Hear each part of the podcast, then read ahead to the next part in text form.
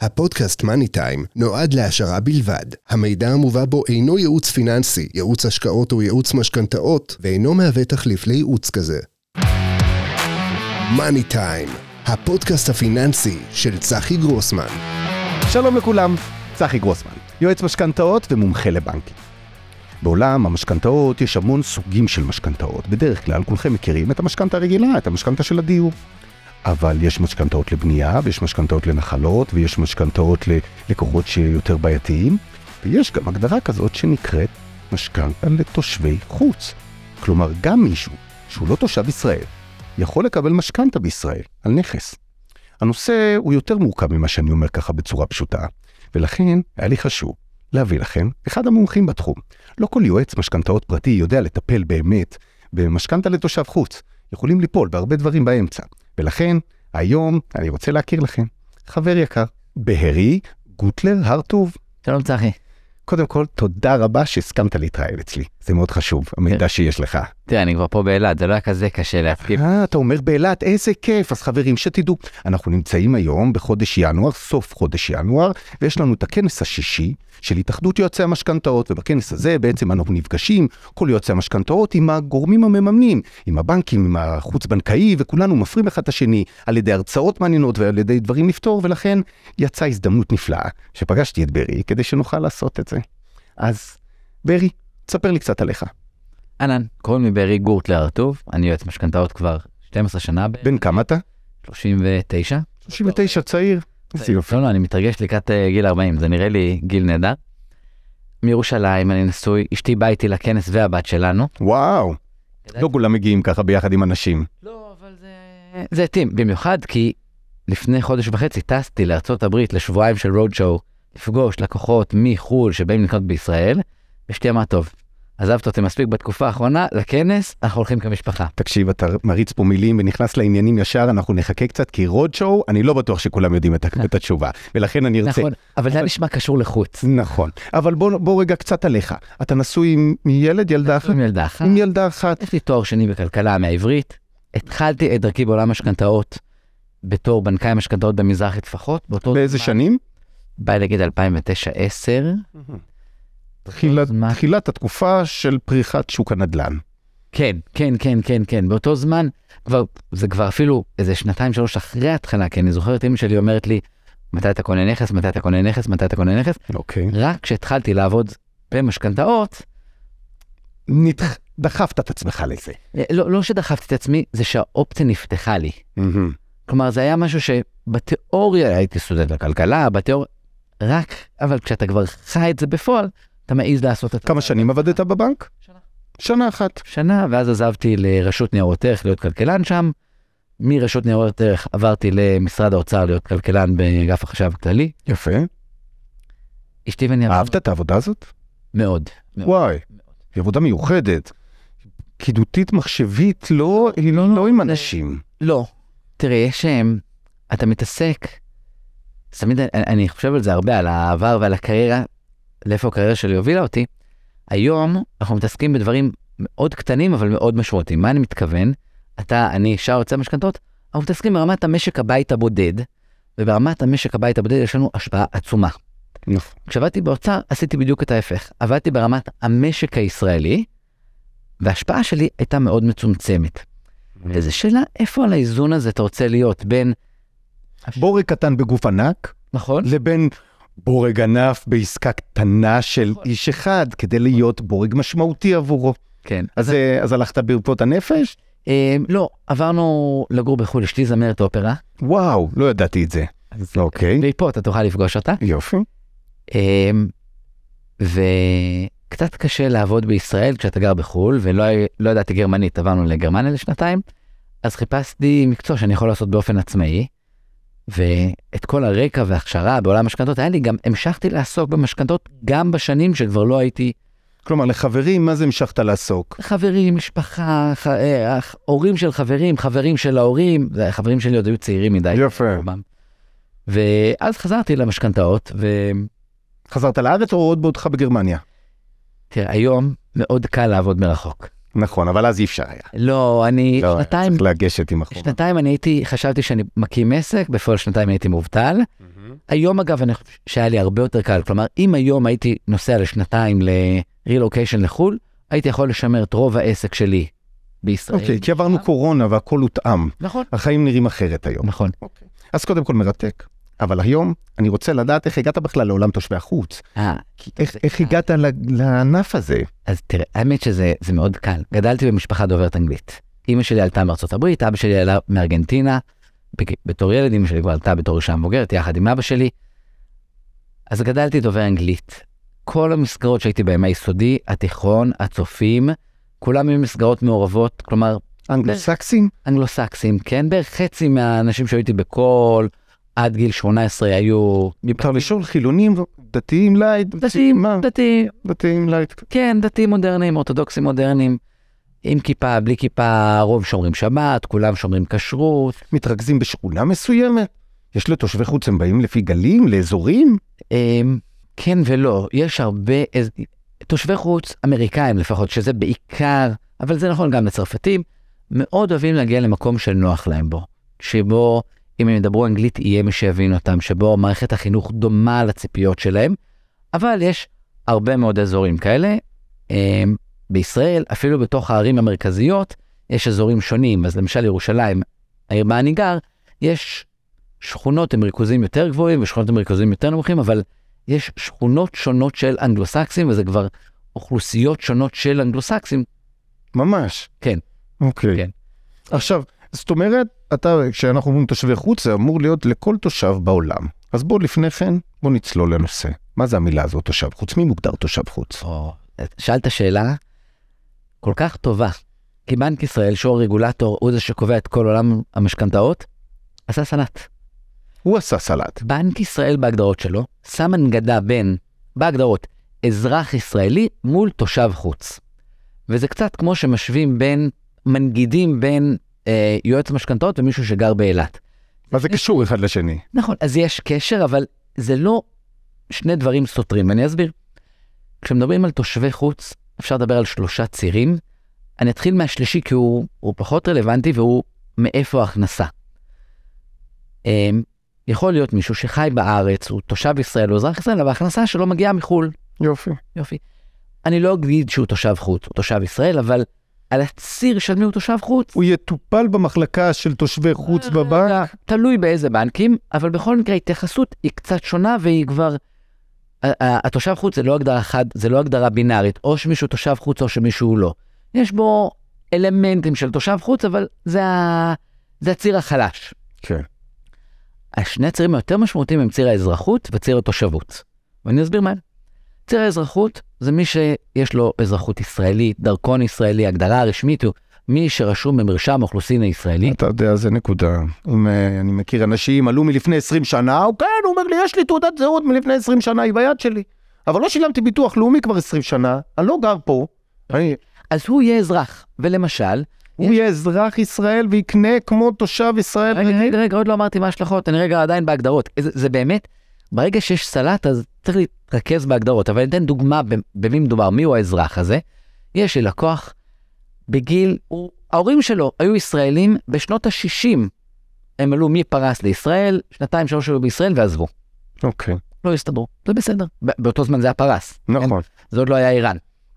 אז הוא, אז הוא נולד להורים ישראלים, והוא קיבל תעודת זהות ודרכון ישראלים. הוא כבר 50 שנה לא גר בארץ. הוא מדבר עברית אגב. הוא אזרח ישראלי. זה לא משנה לאיפה הוא גר, הוא רשום מרשם האוכלוסין, יש לו דרכון ישראלי, הוא אזרח. אזרח לכל דבר למרות שהוא לא פה. נכון. עצם זה שיש לו תעודת זהות, נכון, הוא נכון, זה אותו דבר. לוותר על אזרחות זה משהו שהוא נדיר שבנדירים, חריג שבחריגים.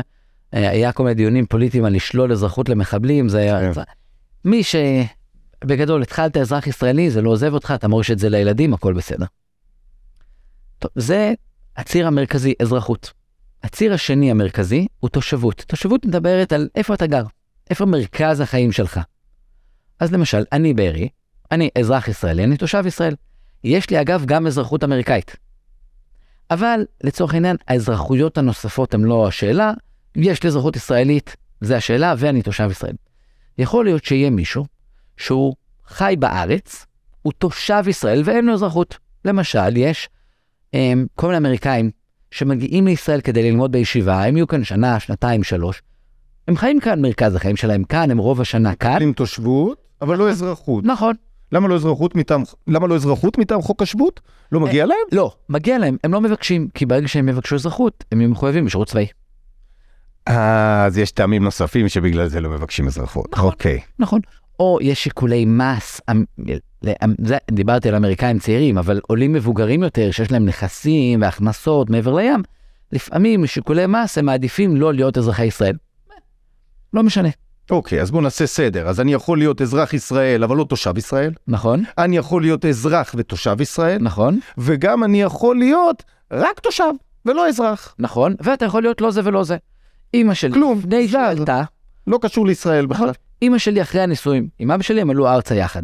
לפני שהם התחתנו ועלו ארצה, היא גרה בארצות הברית, היא הייתה תושבת ארצות הברית, היא הייתה אזרחית של ארצות הברית בלבד, היא הייתה, מבחינתנו כישראלים, לא תושבת, לא אזרחית, גם גם וגם. הבנתי. אוקיי. עכשיו המערכת כשבנק רואה... ישראל, אז כשבנק ישראל אומר אזרח ישראלי מול תושב חוץ, בעצם הם מערבבים שתי הגדרות שונות, שהם לא... כי זה אי אפשר ממש להפריד, כי חלק מהתושבי חוץ הם גם אזרחי ישראל. נכון, נכון, יכול, נכון. אז בוא, התחלנו עם הסלט. עכשיו רגע בוא נגיד, נתחיל קצת השלכות, אני לא רוצה לעשות פה קורס תושבי חוץ, אבל נדבר קצת על השלכות. מיסוי מקרקעין, מתייחס להם כאילו זה דירה להשקעה, מיסוי מקרקעין מדבר על התושבות בלבד, ולא על האזרחות. ולא על האזרחות. כלומר, אותו לקוח שלי, שיש לו אזרחות ישראלית מלפני... והוא חי בארצות הברית כבר 50 שנה, אבל יש לו תעודת זהות, הוא יקנה את הנכס הזה כמו זר, עם כמו זר. מיסוי גבוה יותר. כי הוא תושב חוץ, אזרח ישראל. נכון. ולהבדיל, להבדיל, אותו צרפתי שעלה ארצה עם נכסים, אה, לא עלה, הגיע לישראל היא באה עם אזרחות. חי בישראל עם נכסים, והוא לא עשה תהליך של התאזרחות. כשהוא קונה דירה בישראל, הוא ישלם את אותו מס שאתה קונה. דווקא התושב, נכון. עם הללא אזרחות, נכון. ישלם את המס הנמוך. נכון. עכשיו, אפשר לשאול למה? כי המיסוי המטרה? עובד, אמרת, לפי התושבות. נכון. זה החוק. נכון. אז רגע, אני אתקיל. ישנם מצבים בבנק, כאשר אני בא עם לקוח, ויש לו אזרחות ישראלית, הוא לא תושבות. הבנק מגדיר אותו במילה איתך. נכון. אזרח ישראלי, תושב חוץ. כתוצאה מכך, אם אני ארצה מימון גבוה, זה אפשרי לתת מימון גבוה יותר לדירה ראשונה. אז עכשיו ככה. עכשיו לגבי המימון, שזו השאלה המרכזית שמתעסקים בה. ככלל, מישהו, גם זה וגם זה, זה אתה, זה אני, מקבל... ניתן לנו לפי החוקים. יופי. כן. מישהו לא זה ולא זה, חי בחו"ל, אין לו אזרחות, אין לו זיקה, הוא מוגבל גם בדירה הראשונה ל-50% מימון. נכון. יופי. המקרים ההיברידיים הם מעניינים, כי לכל בנק יש פרשנות שונה. אני לא, אני לא אכנס לפרטים. כלומר, זה בנק אחד יכול לסרב, ובנק אחד יכול לאשר על קריאה של אותם החוקים של בנק ישראל. נכון, כי בנק ישראל כתב חוקים לא ברורים, אז חוקים לא ברורים נתונים לפרשנות. אוקיי. לאן זה נמתח? לאיזה כיוון זה יכול להימתח? כלומר, יועצי משכנתאות טובים, כן. יודעים את הבנקים שיכירו באיתך, אזרח ישראלי תושב חוץ, שייתנו לו מימון גבוה, אז אם מגיע לקוח איתך, אז אתה הולך לבנק שייתן לזה מימון גבוה, ויש בנקים שאומרים, תושב שהוא אינו אזרח, הוא יקבל מימון גבוה, אז לשם אתה הולך. אז זה שכל בנק מחו... מפרש את הנהלים טיפה אחרת, זה יכול להיות גם לטובת האזרח, רק הבן אדם, אנחנו צריכים לדעת מראש לאיזה בנק לכוון ולהכיר את שיטת החישוב של אותו בנק. בדיוק. אוקיי, האם הדיווח לרשות המיסים שמתבצע על ידי העורך דין לא יכול לשים פנדל בדרך, משום שהעורך דין מדווח על uh, דירה שנקנית על ידי אזרח ולא על ידי תושב, והוא צריך לתת מיסוי גבוה? אז בעצם גם פה יש, הלשון החוק, אז בנק ישראל דיבר על אזרח ישראלי. מצד שני אמרתי שהמיסוי מקרקעין הולך לתושבות. תושבות. אז יכול להיות שיהיה מישהו שהוא אזרח ישראלי, הוא דיווח על הרישה בתור תושב חוץ, ואז מרבית הבנקים במקרה הזה יסנדלו אותו. יסנדלו אותו. מרבית הבנקים יסנדלו אותו. כבר יש היום פתרונות, יש בנקים שמוכנים להקשיב. אני חושב ש... אני רואה שהבנקים, הנוס... שכל הבנקים בתקופה האחרונה מתחילים, מתוך המצוקה שכבר אין לקוחות, אז הם מחפשים להביא... פתרונות נוספים נוספים, לענפים כן. אחרים. כן. ובנקים נוספים כבר מתחילים להיות יותר קשובים, להיות קשובים לא אומר שהם מסכימים, אבל להיות קשובים. כלומר, אם אני אזרח, סליחה, אם אני תושב חוץ, ואני רוצה להבין מהשיחה שלי ושלך, כשהוא בא, קונה בישראל נכס, הוא היה פעם אזרח? אני לוקח את המקרה את הקלאסי. לדעתי הוא 70 אחוז מהמקרים. תתקן. לא, לא. לא, אזרח שהיה פעם והיום הוא תושב חוץ. כן. ובא קונה. יש כזה, זה- אני לא רוצה להגיד שזה ה-70% מהמקרים. אוקיי, אני חושב שזה בדרך כלל התיקים הקלאסיים אני אגיד שאני לך, יותר נתקל בהם. ההבדל בינינו, שאתה מטפל בעיקר באנשים שדוברים עברית, ואני מטפל גם בכל אלה שלא דוברים עברית. עכשיו, אה, אוקיי, אז זה יוצר את הסינון. הבנתי. כן. אוקיי, בסדר, אני מקבל את הטענה. אבל בעצם, הלקוחות שאשר הם פונים אליי הם מאוד מבולבלים. הם לא יודעים, אני לא יכול להבטיח לו. אני אומר לו, אני לא יכול להבטיח לך שאני משיג לך 75% מימון, אני צריך אה, להגיש את הבקשה, להגיע לפרשנות, למצוא את הבנק הנכון. אני יודע את הגבולות גזרה. ואז לאחרונה, מה שקרה, כפי שאמרת, בנקים נוספים נכנסים לתמונה. היום יש בנק או שניים שמובילים ביתר שאת את העולם הזה, שהוא עדיין חלק מאוד קטן בענף המשכנתאות בישראל, נכון? אבל מה שקרה בשנים האחרונות זה שיש מלחמה באוקראינה, ויש מלחמה עם רוסיה, או, ואנטישמיות גואה, וזה רק יגבר.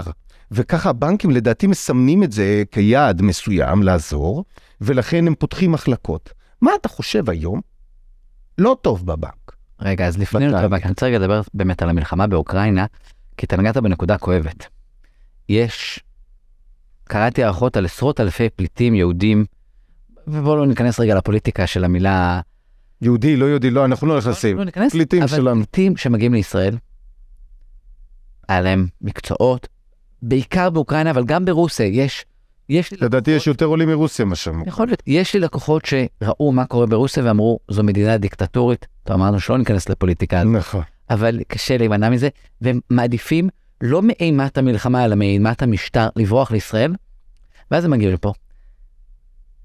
ולמערכת קשה לקבל אותה. המערכת ככלל לא מקבלת אותם, כמעט ולא, זה נדיר. נדיר, נדיר. יש לפעמים פתרונות עכשיו, אבל אני חושב באמת על הפליטים מאוקראינה, אנשים שהיה להם רכוש, היה להם מקצוע, היו להם הכנסות באוקראינה, מגיעים לישראל בלי רכוש, ומגיעים לישראל בלי הכנסות, וגם אם נותרו להם הכנסות באוקראינה, נגיד, יכול להיות מישהו שהיה לו חברת, היה לי מישהו כזה, היה לו חברת אה, סטארט-אפ באוקראינה, שמונה עובדים, יש הכנסות, אבל כבר אי אפשר להעביר את הכספים האלה ברור. לישראל, ופתאום הם מגיעים לישראל, והם הם אוקיי. פליטים, הם לא יכולים לקנות נדל"ן, הם לא יכולים, הם... הם... אבל תחשוב שכל עלייה שהגיעה לישראל לא ישר השתכנו בבתים וקנו בתים. אחת העליות שסבלה מזה זו הייתה עלייה מרוסיה שעלו מיליון איש בשנות ה-90 והמערכת הייתה מוזרה מאוד ודרשה מהם להביא חמישה ערבים. נכון. הם היו קונים את הערבים אחד לשני כדי שלמישהו יהיה דירה. זה היה שיטה מפוברקת ובסוף דאגו לכולם לבית. כן. בכל מקרה, פה אבל זה- המדינה לא באמת שמה דגש על העולים כרגע. לא, כי אנחנו במצוקת, בעצם בשנות ה-90, כדי להתמודד עם העלייה, אריאל שרון בנה בארגזים, פתח, בנייה, בלי נכון. הפסקה. נכון, ועד היום אנחנו, הדעות חלוקות, האם זה היה טוב או פחות טוב, מה ש... זה עצר את השוק, זה היה אובר היצע, בסדר, ומאז הקבלנים הבינו שאסור לעשות את זה, אבל מצד שני, בגלל שלא בנו, הגענו היום לחוסר גדול בהיצע. בכל מקרה, הנקודה היא שהיום יש מצוקה לתושבי חוץ או לעולים חדשים שמגיעים מרוסיה ואוקראינה, ונכון שבהסתכלות אה, הסתכלות אה, ארוכת שנים, אז זה משהו שהוא קיים ומסתדרים, אבל היום יש מצוקה לא- לאוכלוסייה הזאת. אז אוקיי. אבל- אז בואו נדבר על הבעיות שעושים הבנקים. בואו בוא נתחיל א', איך, איך מחשבים הכנסות. אוקיי. אני- בואו נדבר על האזורים שקל להבין. על, ה... על האזורים שקל, על המערב. על ארה"ב, על לונדון, על גרמניה, על צרפת. האמת שבכמעט כל הבנקים יש בנקאים יהודיים, מחלקות יהודיות, חיתום יהודי שיודעים לקרוא הכנסות ממרבית מדינות המערב. בלי לבקש תרגום. גם מגרמניה, או רגע, לא, תלוי בבנק. אה. אז תראה, אם יש לך למשל בנקאי שמתעסק בתושבי חוץ והוא, בדיסקונט למשל, והוא צרפתי במקור, יש בנקאי, אז יש יתרון. אז לא צריך תרגום. יש בנקאי צרפתי, יש בדיסקונט שתי בנקאיות צרפתיות, מקסים. צרפתי, אני חייב להגיד לך שהיום זה הפך להיות מאוד נפוץ, ובהחלט נכון, יש. נכון, כן. אבל אם בעבר היו מבקשים תרגומים ועניינים, והשפה היחידה שלא מבקשים תרגומים הייתה אנגלית, אז היום יש. יש במזרחי לפחות בנקאי דובר ספרדית. אוקיי. כל המסמכים שבספרדית הוא לא דורש תרגום. אבל יש בנקים שגרמנית הם לא מצליחים להבין ורוצים לך תרגום, ומה זה נכון. אומר תרגום? אז אנשים לא יודעים, הבנקים בעצמם לא יודעים. אני אגיד לך מה אני עושה. אני אגיד לך מה אני עושה. אני קודם כל אומר ללקוח, תביא לי תרגום מגוגל טרנסלייט, בתור התחלה. באמת? רגע, הכי basic. הכי basic גוגל? אבל ת... ת... תסדר את המילים. ש- כן, אבל לפעמים אני פשוט עושה את זה. אוקיי. אה, חיינו בגרמניה שנתיים, אני יודע איך לכתוב בעט, אם. כתוב ב- בצלוג, אני יודע לכתוב הכנסה. אוקיי, כל הכבוד. יופי. ספרדית, אותו דבר. צרפתית, אותו דבר. אמ, איזה עוד שפות? אה, שפות, אגב, מזרח אסיה, אה, חובת תרגום, ואנחנו נדבר תכף על מזרח אסיה. קודם כל, בוא, נגיש את המסמכים בתרגום הכי בסיסי, לראות אם יש, יש על מה לעבוד. יש על מה לעבוד. כן. אבל מה, לקחת תיק שאתה לא יודע אם יש על מה לעבוד, אתה יודע אם יש על מה לעבוד, אתה יודע איך נראים ההכנסות. רגע, אבל תראה, אם זה הכנסות מגרמניה, זו המדינה הכי מסודרת. הכי מסודרת. אגב, מדהים. דויטשה בנק אתה יכול לקבל תדפיסי עובר ושב באנגלית, רוב המעסיקים בגרמניה, אה, יש מעסיקים שאתה יכול לקבל תלושים באנגלית, אתה יכול לקבל אישור הכנסות נגיד גרמניה, אבל הבאת מארגנטינה, עם ספרדית, לא יפה. כל בנק יודע לתרגם את זה. ולא כל הבנקים מוכנים, ארגנטינה הרי הייתה תקופה לא, לא מזמן, מדינה כושלת לחלוטין, ארגנטינה או פנמה בתור מקלט, אה, לא כל הבנקים מוכנים, יש לי עכשיו לקוחה מקולומביה, מקולומביה. קולומביה. עצמאית, שכירה? אה, בוא נדלג רגע, על ה- זה, מורכב. רוב הבנקים, קולומביה היא ברשימת ה-No-Go שלהם בכלל. אה, אין בכלל רצון לבוא לתת לתת משכנתאות. אין, אני יכול להביא תרגום נוטריוני, אני יכול ששגריר ישראל בקולומביה. אגב, היה לי לקוח שהיה שגריר ישראל ב... אגב, לשגרירים, קונסולים, שליחים, מתייחסים אליהם כתושבי חוץ. לא ולא ולא ולא ולא. ברכב, אתה מגיש אותם למחלקות של התושבי חוץ, אבל ב- לא אסור להתייחס אליהם. בשום פנים, אני מגיש אותם בתור ישראלים לכל דבר ועניין. במחלקה רגילה? אז תראה, יש בנקים שברגע שהלכתי לציר השלישי, מבחן ההכנסות, הוא חו"ל, הם כבר דוחפים אותך למחלקת תושבי חוץ. נכון. בסדר, אבל קודם כל רגולטורית, חוקית בישראל, הם אזרחי ותושבי ישראל. הם אזרחי ותושבי ישראל. הם תושבי ישראל גם. כן. אה, אה, לא כל מי שהוא סגל דיפלומטי. שליח בגרמניה ש- הוא רגע. תושב ישראל. שליח של מה? קונסול בגרמניה הוא תושב ישראל. השגריר הוא תושב ישראל, הנספח תרבות הוא תושב ישראל. אשתו אגב, שוב דיברתי בלשון זכר, אבל היא כבר לאו דווקא. הייתי פעם עם... עם אשתו היא כבר לא תושבת. לאו דווקא. אה, אה, אני חושב אגב שדווקא, אני חושב שבני הזוג, בני ובנות הזוג של השגרירים עצמם, הם כן, אני, אני לא מכיר את הדקויות. אני כן אגיד שפעם הופעתי עם אשתי אצל קונסול איטליה בניו יורק, והמשרד שלו מוגדר כשטח ריבוני של מדינת איטליה, ואפילו היה מותר לו, אה, זה, זה, היה, זה היה מטופש, אבל להחתים את הדרכון שלנו בכניסה למשרד שלו. לא עשינו את זה, אבל בדיעבד אגב, היה לו הבנתי. טוב, בכל מקרה, עזוב רגע את ה... זה כבר באמת. הנציגים הישראלים הדיפלומטים הישראלים, זה כבר קצת שולי. אמ, אמרנו, הכנסות מחו"ל, לא כל המדינות, אז מדינות המערב זה קל. ו... יאללה, בוא נדבר רגע, בוא ניתן כיוון. בוא ניתן. נגיד הברית זה 1040, 1040 הכי קל.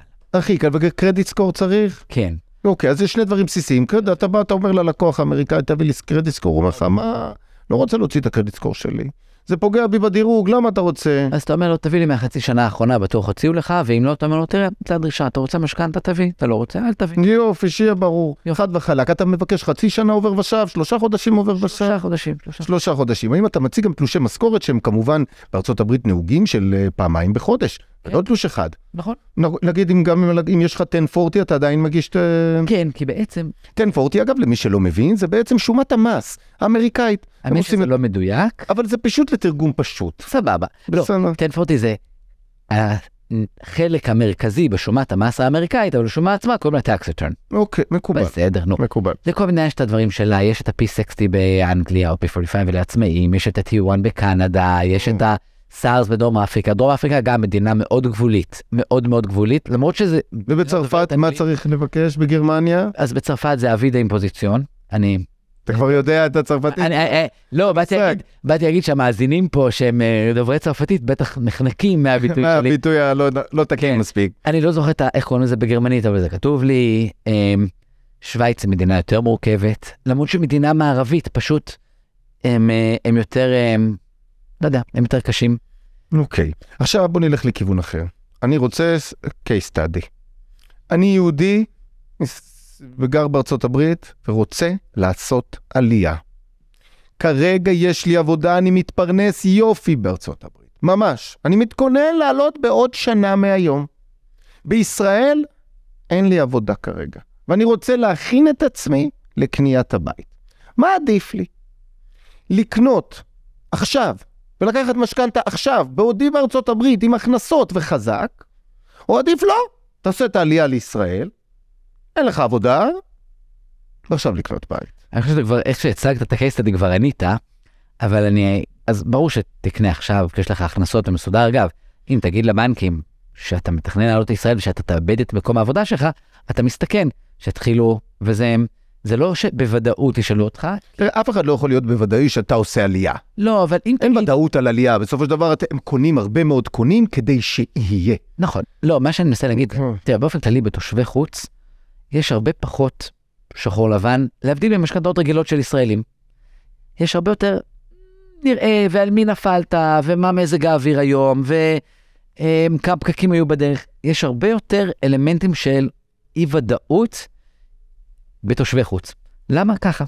עכשיו, אם תגיד, אני מתכנן, האם הלקוח יהיה, אני מתכנן לעלות ארצה, אני בוודאות, אני כבר הגשתי מכתב פיטורים למעסיק שלי, סיכוי זה שיגידו, רגע, רגע, רגע, הבנק יגיד, רגע, אתה בא לארץ, אין לך עבודה, איך תשלם לי את החוב הזה בכלל? עכשיו, אני אגיד שהרבה אנשים מהססים לעשות את העסקה עכשיו, כי אומרים את הדבר הבא. אם אני קודם עולה, אני כבר, עולה הוא הרי תושב ישראל. ביום שעלית אתה נהיה תושב ישראל, אתה משלם את המס הנמוך. ואתה עכשיו משלם את המס הגבוה. מה שהם לא יודעים זה שבפרק זמן של שנתיים מיום העלייה, אמ, סליחה, שמיום קניית הנכס, אם עלית בתוך שנתיים מיום קניית הנכס, אתה יכול לקבל זיכוי רטרואקטיבי על וואו, אז בעצם לא כדאי לרוץ, לחכות לעלייה לארץ, אלא קודם כל לרכוש מחו"ל. כן, נשלם כרגע, נממן את המס הגבוה, אבל הזכויות של העולה הם כאלה, שתוך שנתיים הוא צריך לקבל בחזרה את המיסוי. נכון, כמובן, אלא אם אתה חייב אחוז אימון גבוה, ולהצהיר באופן כללי, יש חריגים, אני לא רוצה להיכנס לחריגים, אבל נגיד את המרכז מסה, אם אתה מצהיר שאתה עומד לעלות ארצה, זה מעניין, זה מעניין את הבנקים כקליפת השום, אתה תושב חוץ. אז מישהו חייב 75 אחוז, אז הוא צריך גם תושבות. כן? אז יש לי לקוחות, יש לי לקוחות, קנו בית בתור תושבי חוץ. חודש לפני, אה, הם קנו דירה מקבלן. אוקיי. חודש לפני, בתמהיל של 2080, חודש לפני קבלת החזקה בנכס ותשלום המשכנתה למעשה, הם עלו ארצה, הם קיבלו, לא, שלושה חודשים, סליחה, קיבלו תושבות, קיבלו משכנתה של 75 אחוזים, קיבלו זיכוי על מס הכנסה שלהם, אבל זה סיפור אחר. הבית, היו בו עיכובים, אז בעצם הם באו, חתמו על המשכנתה, ביצעו את המשכנתה וחזרו חזרה לארה"ב. עד אה, שהבית יהיה גמור, אבל הם כבר עולים והם מוגדרים כתושבי ישראל. תושבי ישראל. כן. אבל הם צריכים להיות 180 יום בשנה בארץ. לא, כי ברגע שעלית, אתה כבר הנחת המוצא שאתה תושב. אה, לא בודקים אותך שוב פעם. נכון. וואו. גם אה, ספציפי. אוקיי. עכשיו, האם אם פקיד שומה יחפש ויפשפש ויבדוק, אני לא יודע, אבל לא... איזה בעיות נפוצות אתה נתקל? איזה בעיות. הבעיה אחת היא פער ציפיות. תושבי חוץ רגילים להתנהלות אחרת. מהבנק? מהמערכת? מהריבית? מהשפיצר? כן, אתן דוגמה שהיא מאוד מאוד נפוצה. מאוד מאוד נפוצה.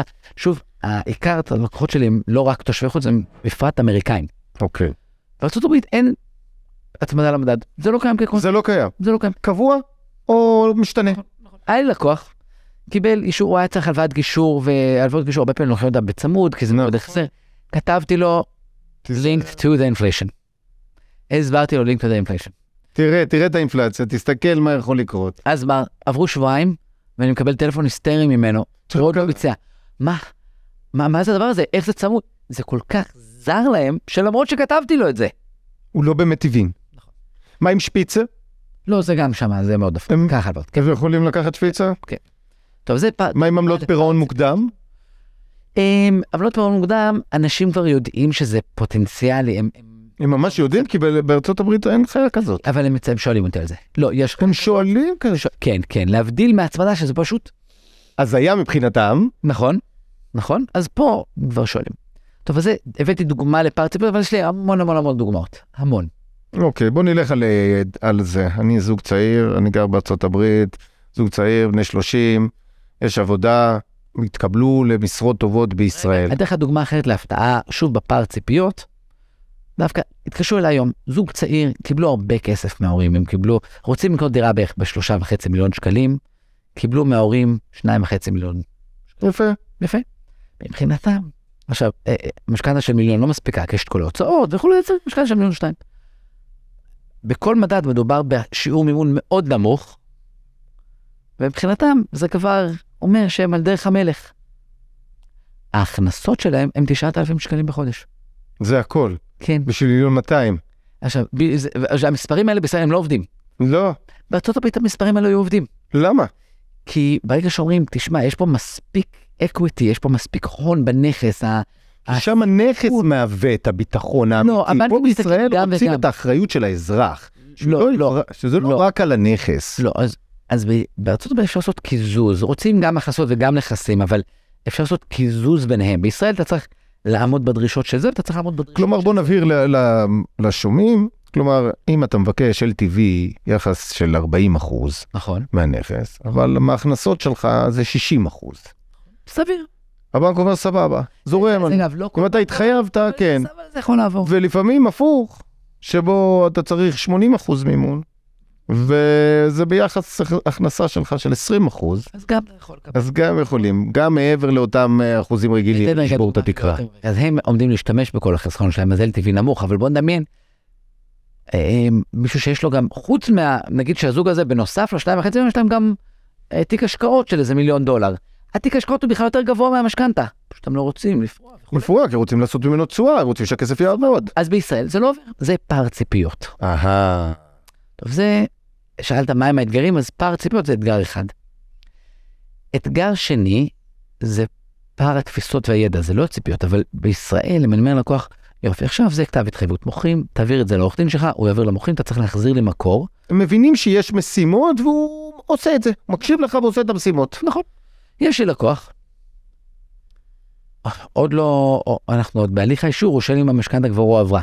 כי, כי, כי הוא בכלל לא מבין את התהליך. בדיוק, הוא לא מבין את התהליך. עכשיו, כיועצים, זה נראה לנו ברור שיש תהליך והצד השני מבין. נכון, וזה שיצא, וזה ש... ועבודה עם תושבי חוץ דורש לנו, דורשת מאיתנו רגישות גבוהה. רגישות והרבה יותר אחריות. כי, כי אם יש לי לקוח ישראלי, אני אומר לו, זה מה שאושר, הנה המשימות שלך, תבצע את המשימות, תקבל כסף, לא תבצע את המשימות. תושב חוץ מתנהג ב- בעסקה כזאת כשגר ושכח, וברי יבוא ויגיד לי כך וכך, או שלא. תושב חוץ בודק אותך ועושה... בדרך כלל, זה, אם זה מישהו שהוא נמצא גם בחו"ל, אין לו גם איך לבדוק אותי. לא, אני מתקשר כל יומיים, ומה קורה, ומה קורה, וזה, או שלא, משחררים. כן, אבל, אבל משחררים הזה, עבורי הוא מאוד מלחיץ, כי זה שם את כל האחריות עליי. זה שיש עליך אחריות זה אחריות כבדה. תושב כן. חוץ, לא, אז אני אומר, זה אתה לא לא יכול להוביל מישהו לדרך לא נכונה. נכון. בגלל זה מאוד חשוב לדעת שנתקלתי בסתם יועץ שהחליט להתגלח על תושב חוץ. או, נהדר. וזה פשוט הוא עשה לו אסון. ו... ופה אני רוצה לתת ליועצים שבינינו שמקשיבים, ולא להתגלח על, יועצים, על לקוחות כאלה. זה משאיר... אגב, בכל, ב- בכל נישה של עסקאות, אבל לא, אבל לא לקחת עסקה מורכבת, בדיוק, עם שדרישת ידע מאוד רבה, ולא רק ריבית, נכון? ולשרוף את הלקוח ולשרוף חוויה מאוד שלילית. צריך להתמקצע בזה ולהבין ולשבת ולהיות בכנסים של תושבי חוץ וללמוד את ההגדרות השונות ואת הסעיפים הנקודתיים. יש לדעתך עוד איזה נקודה שחשוב שמי ששומע אותנו דווקא הפעם, אם הוא תושב חוץ, שכן רוצה כן. לקנות משהו בישראל, איך היית רוצה שהוא יתכונן אליך? או, אז הייתי אומר, לכל מי שלוקח משכנתה, בעיניי, התחנה הראשונה צריכה להיות יועץ- המשכנתאות. לפני המתווך, לפני עורך הדין, לפני השמאי, בעיניי, כל מי שלוקח משכנתה צריך להתחיל אצל יועץ המשכנתאות. כי יועצי המשכנתאות יבנו לך תקציב ויעזרו לך לכוון אותך לעסקה הנכונה. כן, אז אני נתקלתי בכזה, אז הוא אומר לי, מה יש לי לדבר? אני אקנה רק בעוד חצי שנה, אני רק מברר, אני רק רוצה להבין. אז אני חושב, אני חושב שזה עדיף, זה, בעיניי, שוק הנדל"ן בישראל, יותר נכון שיהיו בו עודף אנשים שרק מתקשרים חצי שנה לפני לברר, מאשר אנשים שמתקשרים חצי שנה אחרי במצוקה. הבנתי.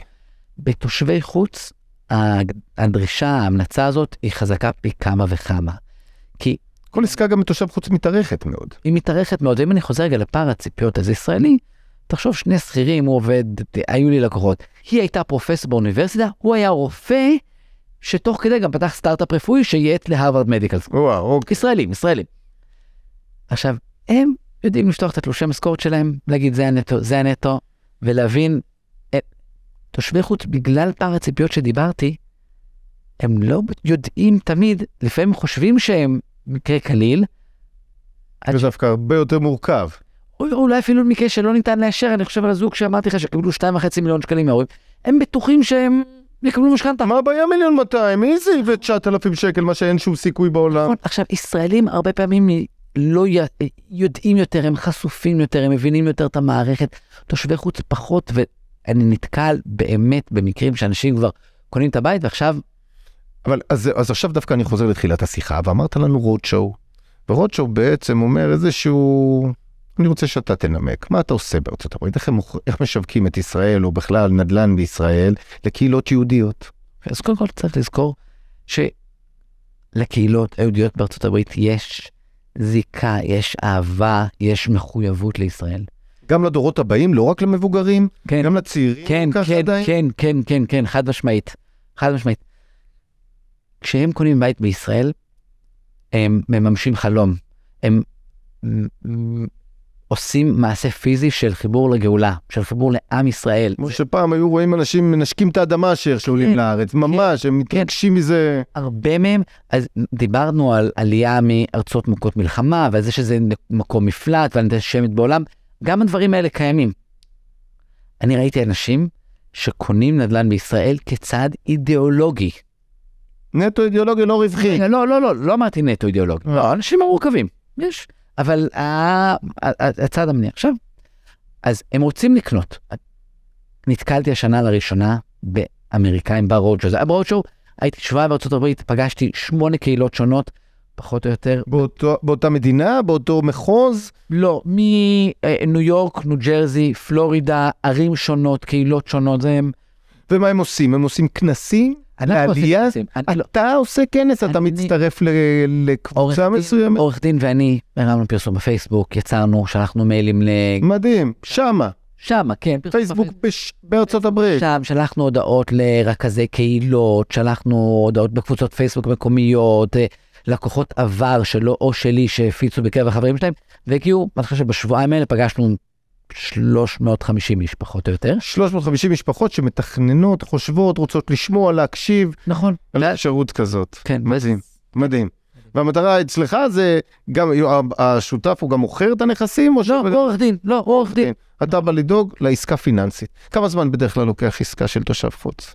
סטנדרטית. ארבעה חודשים? בערך שש שנים. לא, רגע, כי שש שנים אני מדבר, מהרגע שאתה פוגש אותו ברודשואו. נכון, מהרגע זה שאומרים, סבבה. מהרגע שאומרים, אנחנו רוצים לעלות לישראל עד שהם איזה. וואו. כן, אבל כן, עסקה של תושבי חוץ לרוב לוקחת כארבעה, חמישה חודשים, להבדיל מעסקה ישראלית שלוקחת חודשיים, חודש. שלושה, חודש וחצי, חודשיים. חודש וחצי, נכון. חודשיים גם אפשר להגיד. היו לי עסקאות שטופלו תוך שלושה שבועות. שלושה שבועות זה נדיר. נכון. תושב חוץ שלושה שבועות. וואו, נכון. וואו. אגב, אה, זה קורה, זה קורה או כשיש עורך דין מדהים ולקוח מדהים ו- ובנקאי שכולם מגויסים, או כשלקוח אומר, תגיד, אם אני אבוא לישראל זה יעזור, כי אגב, תושבי חוץ יכולים לקבל משכנתה בלי להגיע לישראל, נכון. יכולים, אבל הם אומרים, אם אני אבוא לישראל זה יעזור, ואתה אומר להם, כן, כי זה עוזר. ברור, זה. מקצר. אז, ואז הם באים והם חותמים על המשכנתה, באותו יום הם פותחים חשבון בנק, באותו יום הם נוסעים לנוטריון, באותו יום הם... הולכים עושים לקבלן, מחתימים, עושים ביטוחים, ויכולים אחרי יומיים שלושה לעוף מפה. נכון. סיימו. הם לא הולכים לקבלן. לא. לא, לא, לא. תראה, לא יש גבול, לא צריך לבזבז כן. אבל, כן, ויש לי לקוח, תשמע, הוא, הוא איש מדהים. אני עושה איתו כבר עסקה רביעית. אני אומר שאני צריך מסמכים, הוא שולח את המסמך הלא נכון. אני כותב לו באנגלית כמובן מה המסמך שצריך, הוא שולח לי מסמך, עוד פעם את אותו מסמך. עם מסמכים יש לאנשים, כן. כל אחד אישיו את שלו. אבל העסקה איתו לקחה עשרה חודשים. עשרה חודשים. אוקיי. כן. תמחור. תושבי חוץ, התמחור יקר יותר מתושבי ישראל, נכון? או שאני מדמיין? כן, אבל בוא נחליף נושא. אז אני כן רוצה להגיד. אני רוצה להגיד לכם, לציבור, שצריכים לדעת להעריך יועץ בעבודתו. מחיר לא צריך להיות מוגזם, אבל עבודתו של היועץ בתושב חוץ היא הרבה יותר מורכבת. הרבה יותר שעות, הרבה יותר טיפול אישי, הרבה יותר טיפול בנקודות שבר שאזרח ישראלי יכל לטפל בצורה יותר קלה ופשוטה, וזה דורש שעות עבודה והתאמצות. ולכן יועצים שמתמקצעים צריכים ממש להתמקצע כדי לתת ערך אמיתי ללקוח. וערך אמיתי עולה גם קצת יותר. אז אני רוצה רגע לדבר בכל זאת על תמחור ועל סיפור של ערך, כי יש לי עמדה לגבי תמחור והיא נכונה אליי והיא נכונה ליועצי משכנתאות, והיא נכונה לכל בעל עסק בישראל ובעולם. לא זאת אומרת שהתמחור אומנם מושפע מכמות ההשקעה, אבל השיקול המרכזי בתמחור הוא מהי התועלת, מהו הערך שאתה נותן לאנשים. רופא מומחה, נוירו, קרדיו, גסטרולוג, שפוגש אותי לעשר דקות לא עובד יותר קשה. אבל הידע והמחויבות הספציפית שלו הם כל כך, הם בעלי ערך כל כך עצום עבורי, אם אני נזקק לשירותים של המומחה הדמיוני הזה, שהגיוני שאני אשלם לו אלפי שקלים על פגישת ייעוץ של רבע שעה. הצורך של תושבי חוץ בייעוץ מקצועי הוא הרבה יותר גבוה משל ישראלים. כל ישראלי שלוקח משכנתה, סליחה, מרבית הישראלים שלוקחים משכנתה יכולים להפיק הרבה מאוד מעבודה עם יועץ משכנתות. לא כולם, אבל הרוב. כל תושב חוץ שלוקח משכנתה, ירוויח אם יעבוד עם יועץ משכנתאות. בענק. כל. התועלת שיועץ משכנתאות טוב נותן לתושב חוץ, היא תועלת עצומה. היא תועלת עצומה, היא הרבה יותר משמעותית מהתועלת שישראלי מקבל מאותו יועץ. אני, כשאני נותן לך ייעוץ משכנתה צחי, לא שאני צריך כי אתה יועץ תותח על... לא, הכל טוב. סבבה. אבל זה ברור שזה שונה ממה שאתה נותן לי כישראלי ולבין לאמריקאי או לא- לצרפתי או... וזה לא כי אני עובד יותר קשה לתושב חוץ, למרות שאני עובד... אני בטוח שאתה עובד יותר קשה, זה לא נכון, אל לא, תקטין. לא, אבל את השקט שאתה נותן לו, את הביטחון שאתה נותן לו מהמהלך, את הוודאות את של העסקה, הוודאות את של העסקה, הצלחת העסקה. את החיבור עם נכון. העורך דין, נכון. עם השמאי, נכון. עם כל המשימות, עם הבנקים, זה מלחיץ אותם, ואני חושב שזה סופר קריטי. נכון. אז מה היה לנו כאן? תרשמו, ענף של תושבי חוץ הוא מורכב ומסובך קודם כל בהגדרתו. נתקלנו בכך שבנק ישראל לא עשה סדר בחוק, וערבב בין המילה אזרח לתושב, כי מבחינתו, אם אתה אזרח ישראל, יש לך זכויות מסוימות, אבל רשות המיסים מסתכלת על הזכויות שמגיעות מהתושב. וגילינו שיש מספר אנשים שמוגדרים כתושבי חוץ. אזרח ישראלי שבעבר יש לו תעודת זהות אבל הוא גר בחו"ל. אזרח ישראלי שהיום הוא גר בישראל והוא גם תושב ישראל. ותושב ישראל אבל אזרח חו"ל, והוא בכלל לא אזרח ישראלי. ולכל אחת מההגדרות האלה יש שוני במיסוי, ויש שוני באחוזי מימון, ויש שוני בגישה של הבנק. בנק אחד יגיד א', ובנק ב' יגיד ב', משום שהחוק לא מספיק ברור. ולכן כאן הבנו דגש שיועץ מקצועי יכול לדעת לפתור בעיה לתושב חוץ שידע למצוא את הפתרון בבנק הנכון, שמת... שמבין לנתח את העסקה בצורה הנכונה יותר. דבר נוסף, הבנו שלתושבי חוץ יש קודם כל חשש וחוסר ידע. לדוגמה, שתושבי ארצות הברית לא מכירים את המילה מדד. מושגים שבישראל נראים מאוד רגילים ורלוונטיים, להם הזויים. נכון שמכירים שיש דבר כזה קנסות ביציאה, אבל גם שתדעו באופן כללי, רוב הסיכויים ששם יוצאים בלי קנסות. בארצות הברית לאו דווקא צריכים הכנסות גבוהות כדי לקבל משכנתה, אלא מספיק גם אחוזי מימון נמוכים. בישראל החוקים נוקשים יותר, והם מתחילים בכך שמבחינת המערכת, אם אתה תושב חוץ, אתה יכול לקבל רק 50% מימון. אבל אם נצליח להגדיר אותך איתך באחד מהבנקים, אז אולי כן תצליח לקבל 75, זה נשמע מוזר. איך החוק לא מספיק ברור, אבל זאת המציאות, ולכן נדרשת פה מקצועיות. דבר נוסף שלברי היה חשוב להדגיש, שזה נדרש תכנון קדימה, הרבה זמן קדימה, גם אם אתה רוצה לקנות, כי אם אתה היום עם הכנסות נפלאות ומתכנן לעשות עלייה ותעשה עלייה ותבוא לארץ לקחת, רוב הסיכויים שהבנקים ימנע ממך לקבל משכנתה, כי לא יהיו לך הכנסות. ואם תכננת את זה בעוד מועד וקנית ולא היית חייב להגיד עלייה, והצלחת וכן קנית וקיבלת אחוזי מימון כמו שרצית. ואז חזרת, עלית בכל זאת אחרי שנתיים, תוכל לקבל את החזרי המיסוי. ולכן גם מאוד קריטי העורך דין בתושב חוץ. איזה ייפויי כוח משיגים? האם יש חשבון בארץ לקבל את הכספים, לשלם ממנו? יש שם נושאים שחייבים לדעת להקפיד. וברי ציין שיש גם הבדל בין מדינות של מערב למדינות מהמזרח. במזרח יכולים לדרוש אישורים של תרגומים. התרגומים הם לא סתם, הוא סיפר לנו על טכניקה שלו שבגוגל, אבל זה לא מדויק. המטרה היא לעשות תרגום נוטוריוני. תרגום נוטוריוני עולה ללקוח שלכם הרבה כסף. הוא רק רצה להזהיר, רגע לפני שמבזבזים כסף, תעשה תרגום גוגל. רגע, שיבדקו, שיסתכלו, שיגידו שזה בכלל רלוונטי, ולא לשרוף את הלקוח. ולכן הבנו שהנושא מורכב. אז מי מכם, שהוא תושב חוץ, רוצה להתייעץ, אז גם אני וגם בארי, ויש עוד מומחים, שיודעים לטפל, ורצוי לתכנן מראש ולהתכונן, ולדעת שהחוקים בישראל הם לא קו אחד ברור, ושאפשר לנסות ולהתאים את המוצר לכל אחד מכם. ולכם היועצים שמאזינים, רוצים ענף חזק, תתמקצעו עד הסוף, להבין את ההבדלים ברמות הפיפס בין בנק לבנק, כאיך אפשר להביא מימון יותר טוב, ריביות טובות יותר ועסקה נכונה יותר.